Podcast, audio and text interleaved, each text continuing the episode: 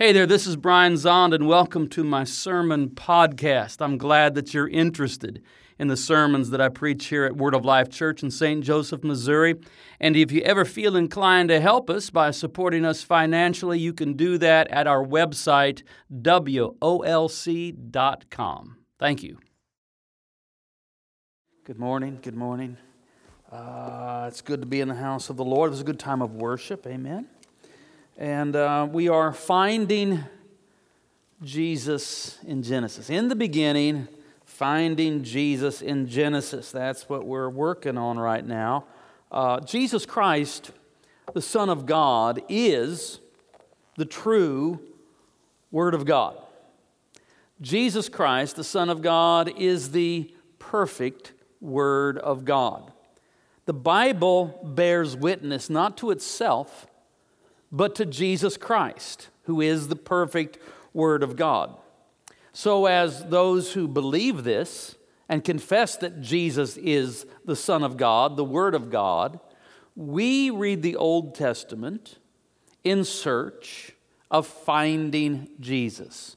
We read the Old Testament in the light of Christ. And in fact, we read all of the Bible in the light of Christ. And so, what we're doing right now is spending seven Sundays finding Jesus in Genesis. Last week, we looked at creation. And where do we find Jesus in creation? Well, we find out he's the creator. He is the agent of creation among the Godhead.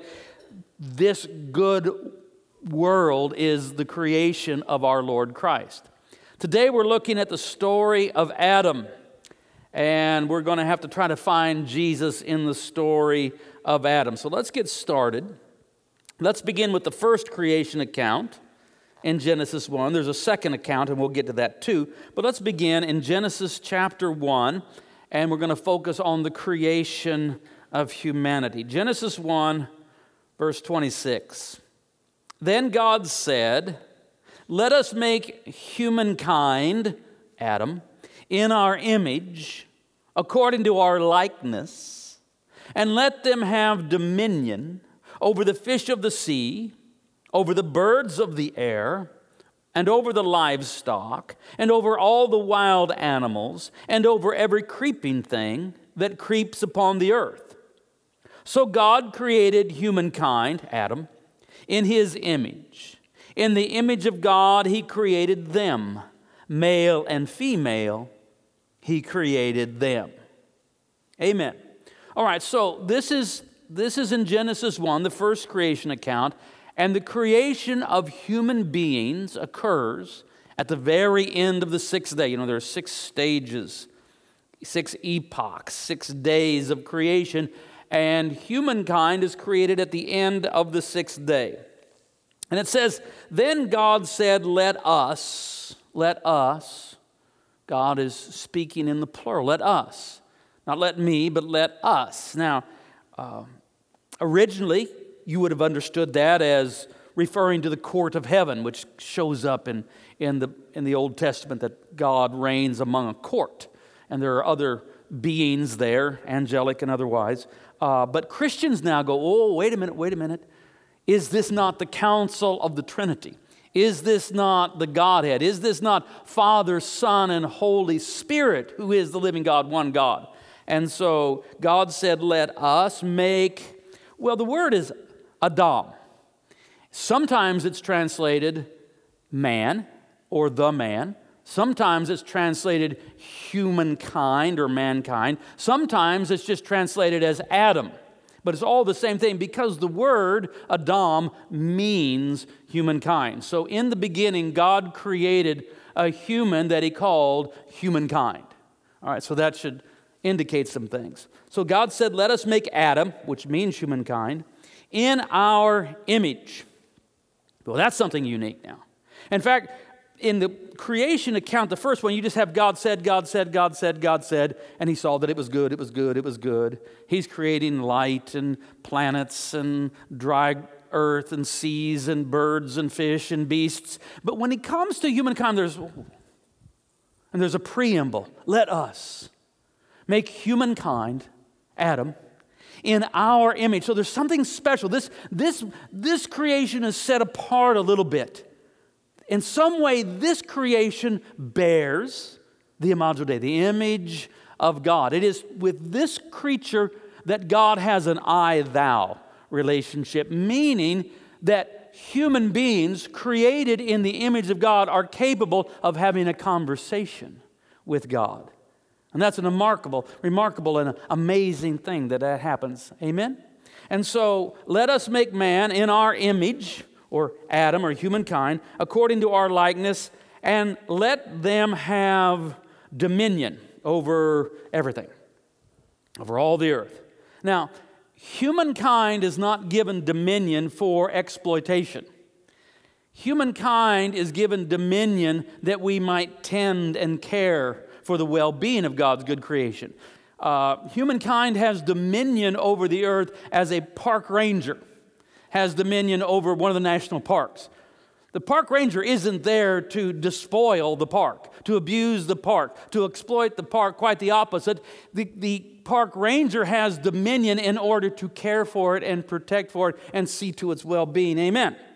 All right, so God creates humankind in God's image, gives humankind dominion, and we're told so God created humankind, Adam, in his image. I'm going to read it that way. So God created Adam in his image. In the image of God, he created them, male and female, he created them. So in the first creation account, in Genesis 1, there is no Eve. Eve, by the way, means life or living. There is no Eve, though, in the first creation account because Adam is male and female.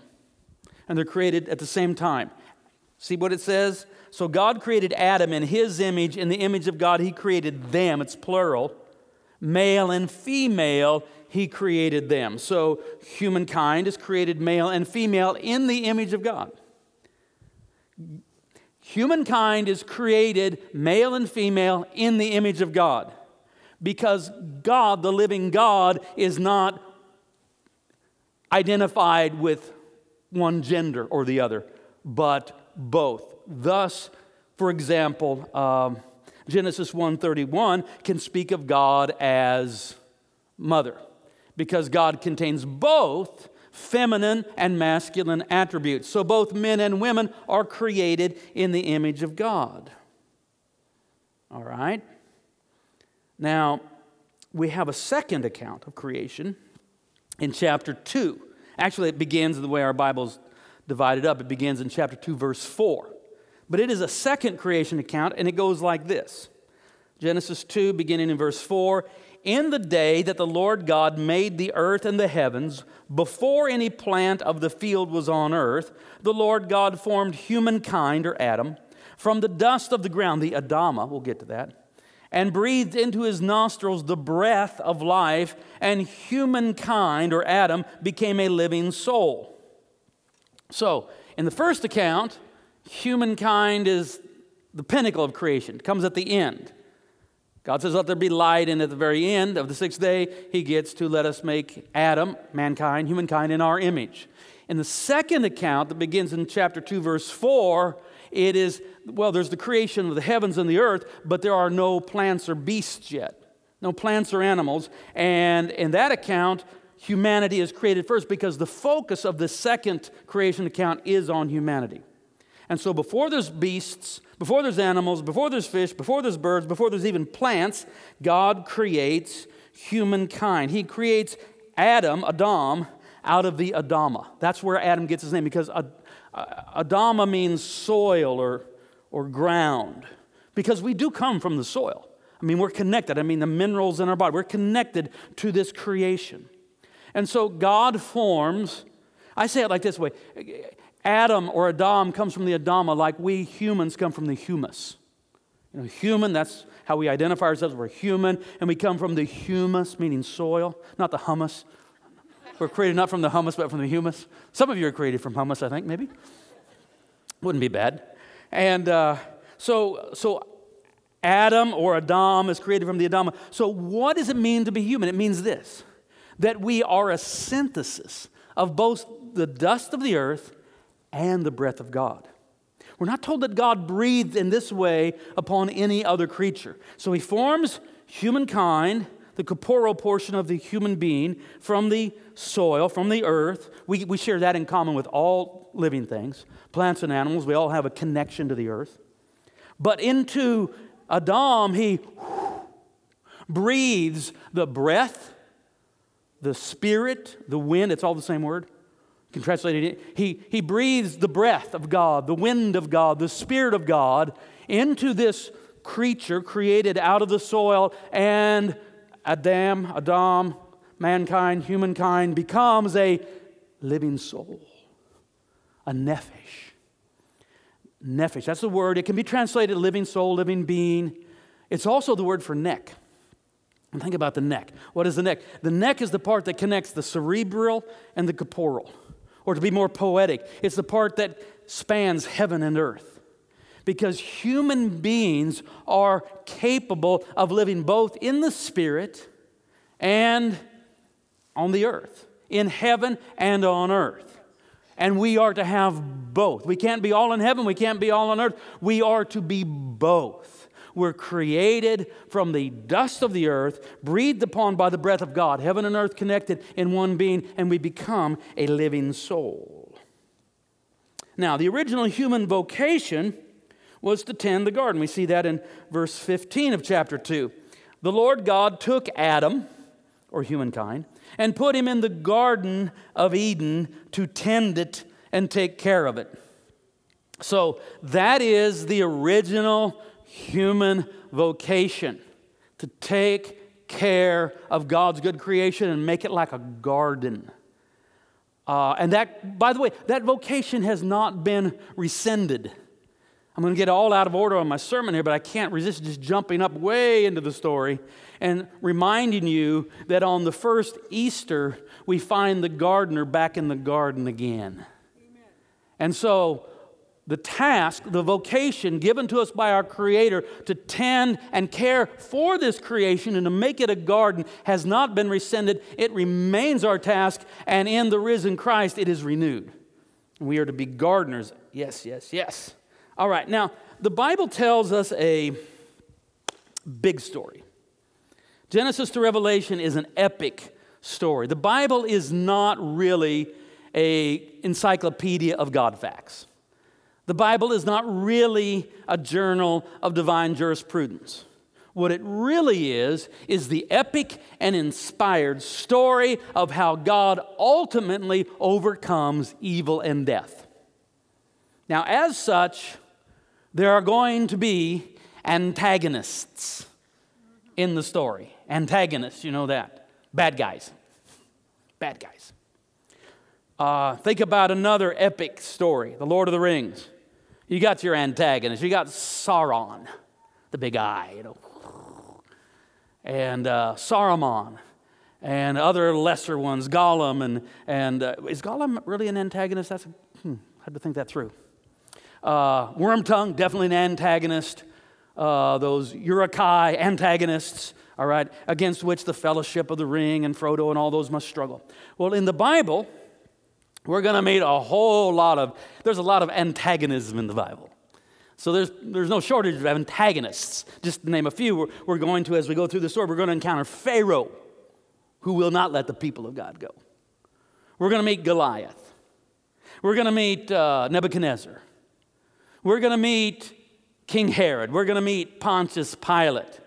And that gives an opportunity, you know, for, for the heroes to arise, like you know, David and Abraham and Daniel and all the rest, and most of all, Jesus.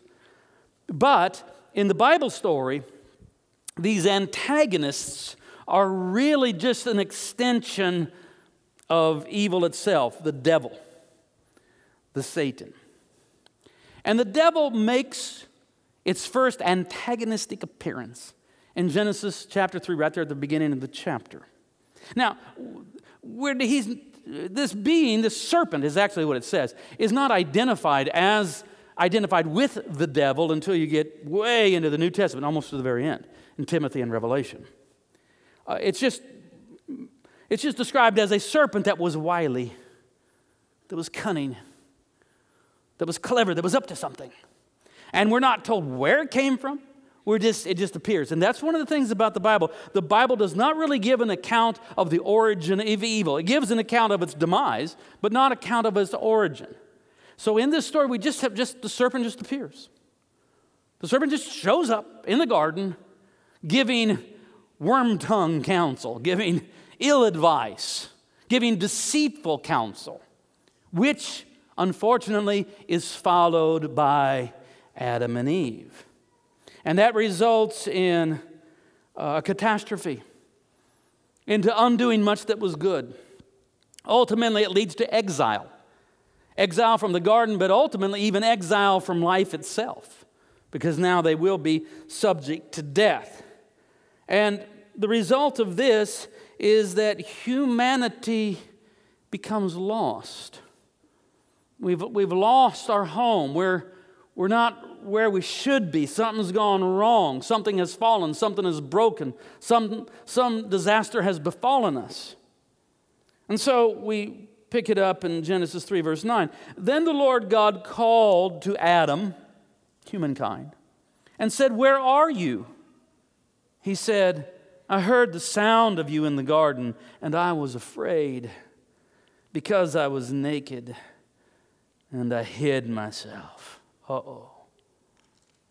You know, it doesn't take long for tragedy to show up in the Bible. First two chapters, good, good, good, very good, it's all good. And then chapter three, and all of a sudden we've got a lot of drama, and something has gone wrong. And Adam and Eve have followed the ill counsel of the serpent, and now they're hiding from God because they're afraid and they're ashamed. They're afraid and they're ashamed. They're afraid of all kinds of things. Most of all, they're afraid of God. And they are ashamed of who they are. And so they're hiding from God.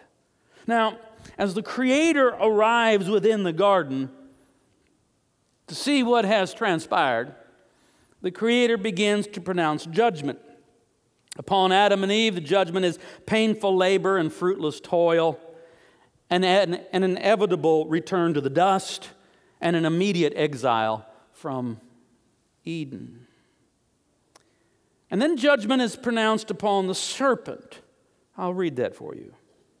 Genesis 3:15. I will put enmity between you and the woman, and between your seed and her seed. He will crush your head and you will bruise his heel. This is known in theology as the proto-evangelium. That's a fancy word. It means proto gospel, or we could even say it this way the first good news. The, this is the first telling of the good news. Now, it's, it's quite obscure, it's rather hidden, it's almost as a riddle, but it's there. And, and the Creator, almost in a dark, mysterious riddle, hints that there will come from the woman a seed, a son, that will crush the head of the serpent, though this seed, this son from the woman, will be wounded in the process. I mean, that's the kind of riddle that only makes sense once you know what it's talking about. But there it is, there it sits. Seed, I mean, we talk about the seed of the man, but this is the seed of the woman. So a man's not involved in this. Oh, I guess, I guess we have a little proto Mary here, proto Virgin Mary. There's, there's going to be one that's going to be born without the aid of a man, of woman, but without the aid of man. And this one will be the one that will ultimately bring about the demise of evil. Okay, that's Genesis 1, 2, and 3. Let's jump all the way up for a moment because we got to find Jesus, but we need some help here. Let's jump all the way up to Luke chapter 3, beginning in verse 23. Jesus was about 30 years old when he began his ministry. He was the son, as was supposed, of Joseph, and then there's this long genealogy. I'm not about to read the whole thing. And it goes back, back, back, back, back, back, and ends the son of Adam, the son of God. So Luke the conclusion of the third chapter of his gospel gives a genealogy of Jesus going all the way back to Adam because Jesus too is a son of Adam. which is to say that he is fully human. So, Jesus Christ shares with us a common ancestry. He too comes from Adam. And he too is fully human. But Jesus Christ, as the seed of the woman without the aid of man, is also fully God. And this is the one who is, see, that, that should tip us up. Oh, has there ever been anyone born just of the woman? Now, without a, a man's not involved. Has that ever happened? That is Jesus, because he is fully human. He is a son of Adam through Mary, through his mother, through the Theotokos, through the God bearer, but he is also fully God. That's part of the implication of virgin birth. That Jesus is fully human and fully God, two natures, two natures in one person.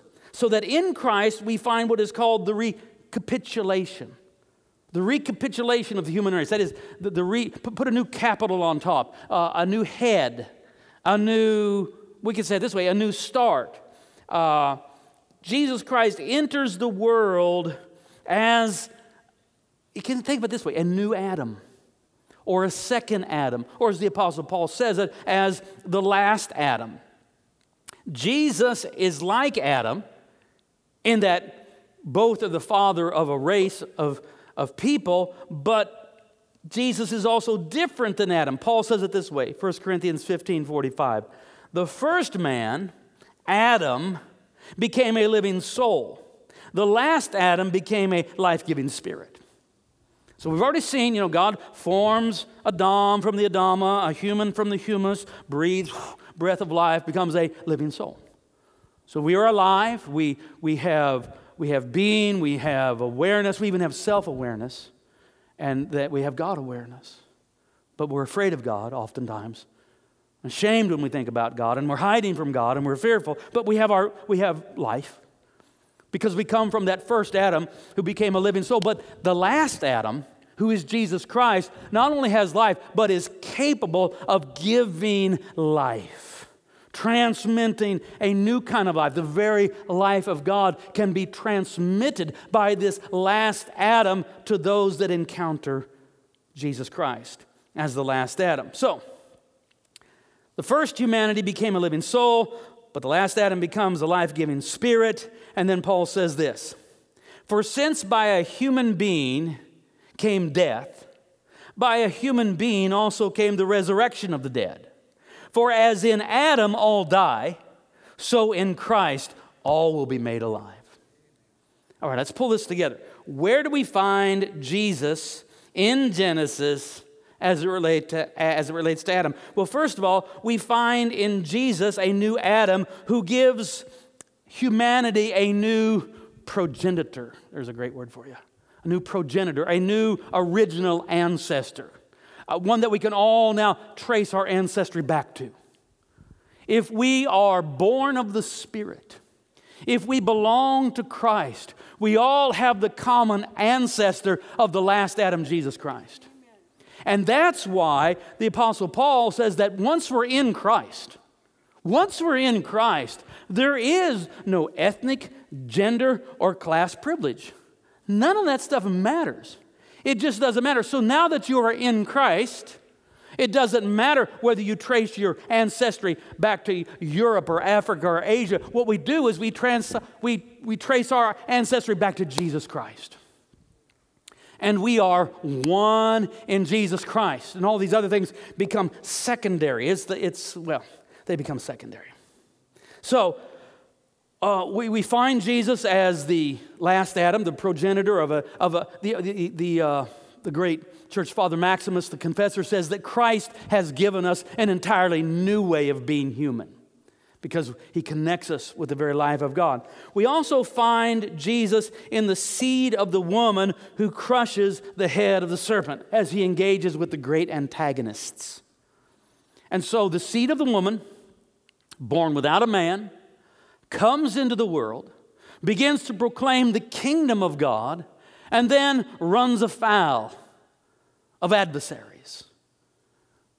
begins to encounter the antagonists. And then finally, in the climactic week, there is a raid against him Caiaphas and Herod and Pontius Pilate.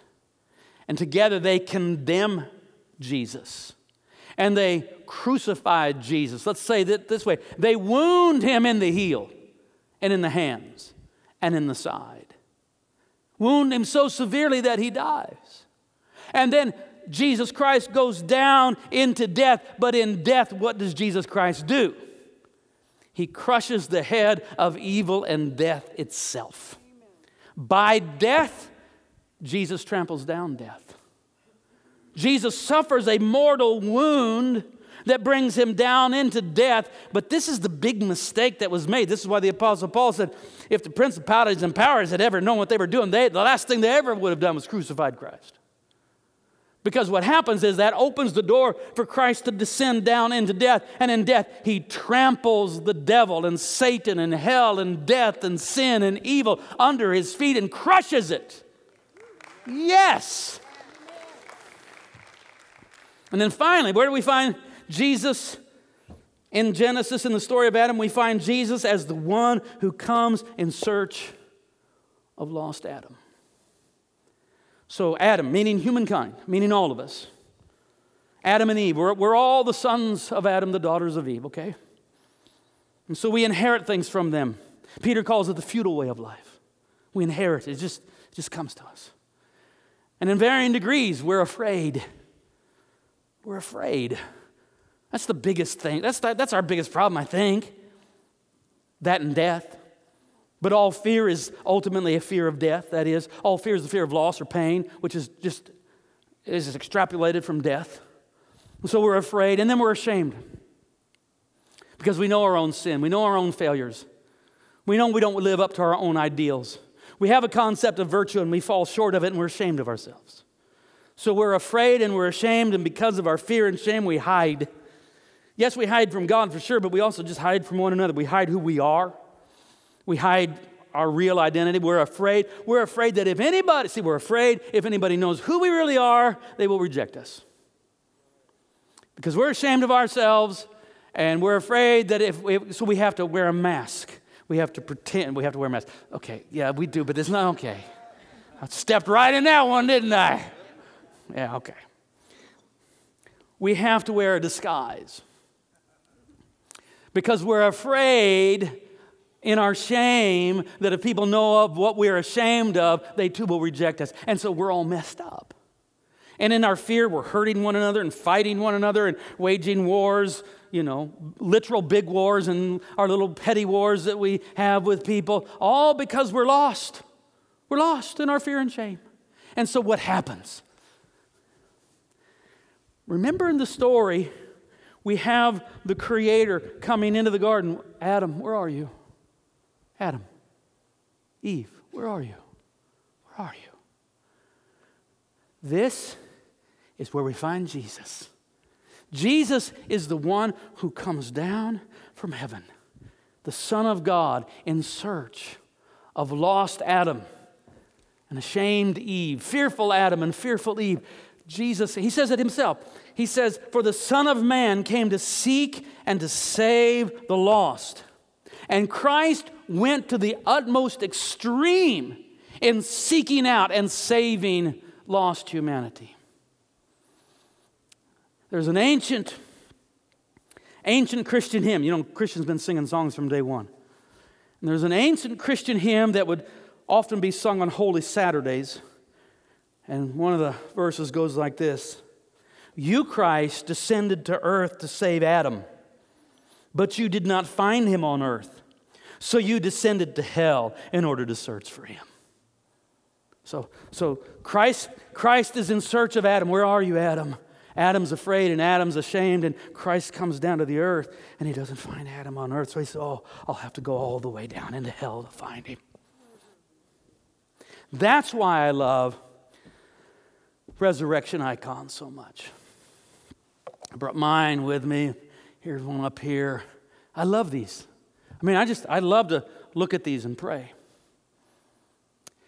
So you have Christ. This, this is the descent of Christ into Hades, into death, into hell, into Sheol, into the realm of sin and death and evil. And Christ has descended because he's been wounded in his heel. It has taken his life, but it hasn't taken his life because no one can take his life. He lays down his life willingly that he might descend into death. And he comes not as a captive, but he comes as a conqueror. He comes into death with all of his glory. And uh, you see the gates of hell there are being trampled down. Those are the gates of hell, and they have fallen in the form of a cross. The cross is how Christ died, but it's by death that Christ tramples down death. So now death is beneath the feet of Jesus. He's crushing the head of the serpent, of evil, of sin, of death. And then the abyss below him is filled with all these chains and, and locks, but they're all being broken.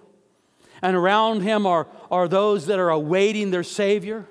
We have over here on this side, we have, we have uh, King David, and then the younger king beside him is Solomon, and then there's John the Baptist and other patriarchs and prophets over there. And then on this side, you have some other people. I don't know who they all are. I see Moses there with his Ten Commandments and there's, there's women and there's but, the, but, the, but the, what i want you to see is those who are being pulled up out of their graves you know who that is that's adam and eve he's found adam male and female he's found humankind and he's pulling them up out out of death out of their sepulchres out of their graves and notice notice how jesus takes hold of their wrists something like this it's like this they, they can't even save themselves.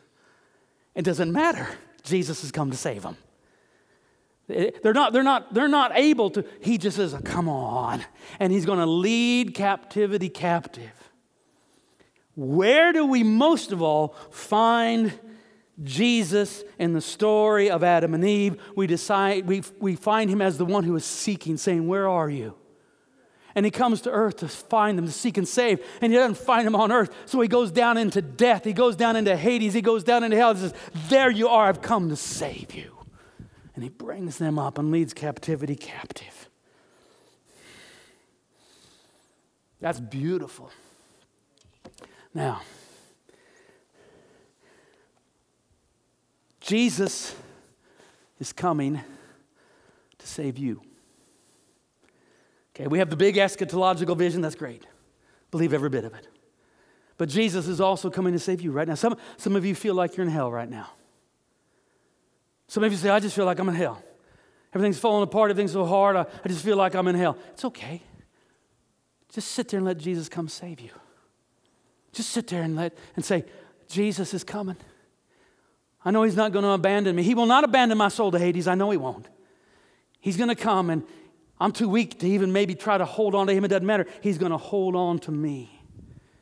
Jesus says, All that the Father give to me, they're in my hands, and no one is going to snatch them out of my hand. You think, you think, you think the serpent, you think the devil, you think death is going to be able to snatch Adam and Eve out of his hands? Oh, no. Oh, no. They, they belong to Christ now. And so I want you to begin to pray. I want you to begin to pray. And just, I don't want you to pray, I don't want you to pray anything complicated. I want you to pray, Lord Jesus, save me. Just, Lord Jesus, save me. Lord Jesus, save me. And I want you to know that Jesus is on his way. He's coming, he's arriving. He's coming down into your own personal hell. It doesn't offend him. Don't be afraid. Don't be ashamed. Don't be afraid. That's what heaven has to say to earth. Don't be afraid. Fear not, fear not, fear not. Do not be afraid. Don't be afraid. You have nothing to fear. Jesus says that to you. Don't be afraid. You believe in God, believe also in me. In my Father's house, there's, there's plenty of room for everyone, and that's where I'm going to take you to. You don't have to stay here, I'm going to take you there. And don't be ashamed. Jesus knows everything about you, and He loves you. We, we are all naked and bare before Him with whom we have to do, and Jesus is not offended by you. He's not ashamed to call you His sister, His brother and Jesus comes to you. You don't need to be ashamed because Jesus says your sins are forgiven. And you don't need to be afraid because Jesus says, Don't be afraid, fear not. I'm with you, I'm here. And now he takes hold of you and he begins to lift you out and he's going to bring you into the Father's house. Amen and amen. Now stand up with me. I want us first to confess our faith and then confess our need for forgiveness. And our faith will be expressed, and then we will receive forgiveness, and then we will come to the table of the Lord. Make this confession with me. I believe in God, the Father Almighty, creator of heaven and earth. I believe in Jesus Christ, his only Son, our Lord. He was conceived by the power of the Holy Spirit and born of the Virgin Mary. He suffered under Pontius Pilate, was crucified, died, and was buried he descended to the dead. On the third day, he rose again. He ascended into heaven and is seated at the right hand of the Father. He will come again to judge the living and the dead. I believe in the Holy Spirit, the Holy Catholic Church, the communion of saints, the forgiveness of sins, the resurrection of the body, and the life everlasting. Amen. Most merciful God we confess that we have sinned against you in thought, word, and deed, by what we have done and by what we have left undone. We have not loved you with our whole heart. We have not loved our neighbors as ourselves. We are truly sorry and we humbly repent. For the sake of your Son, Jesus Christ, have mercy on us and forgive us, that we may delight in your will and walk in your ways to the glory of your name Amen. And God is gracious to all who confess their sins and in humility ask for his mercy. In the name of Jesus Christ, your sins are forgiven. And this is the table, not of the church, but of the Lord. It is made ready for those who love him and for those who want to love him more. So come, you who have much faith, and you who have little. You who have been here often and you who have not been here long. You who have tried to follow and you who have failed, come. Because it is the Lord who invites you. It is His will that those who want Him should meet Him here. The body of Christ broken for you.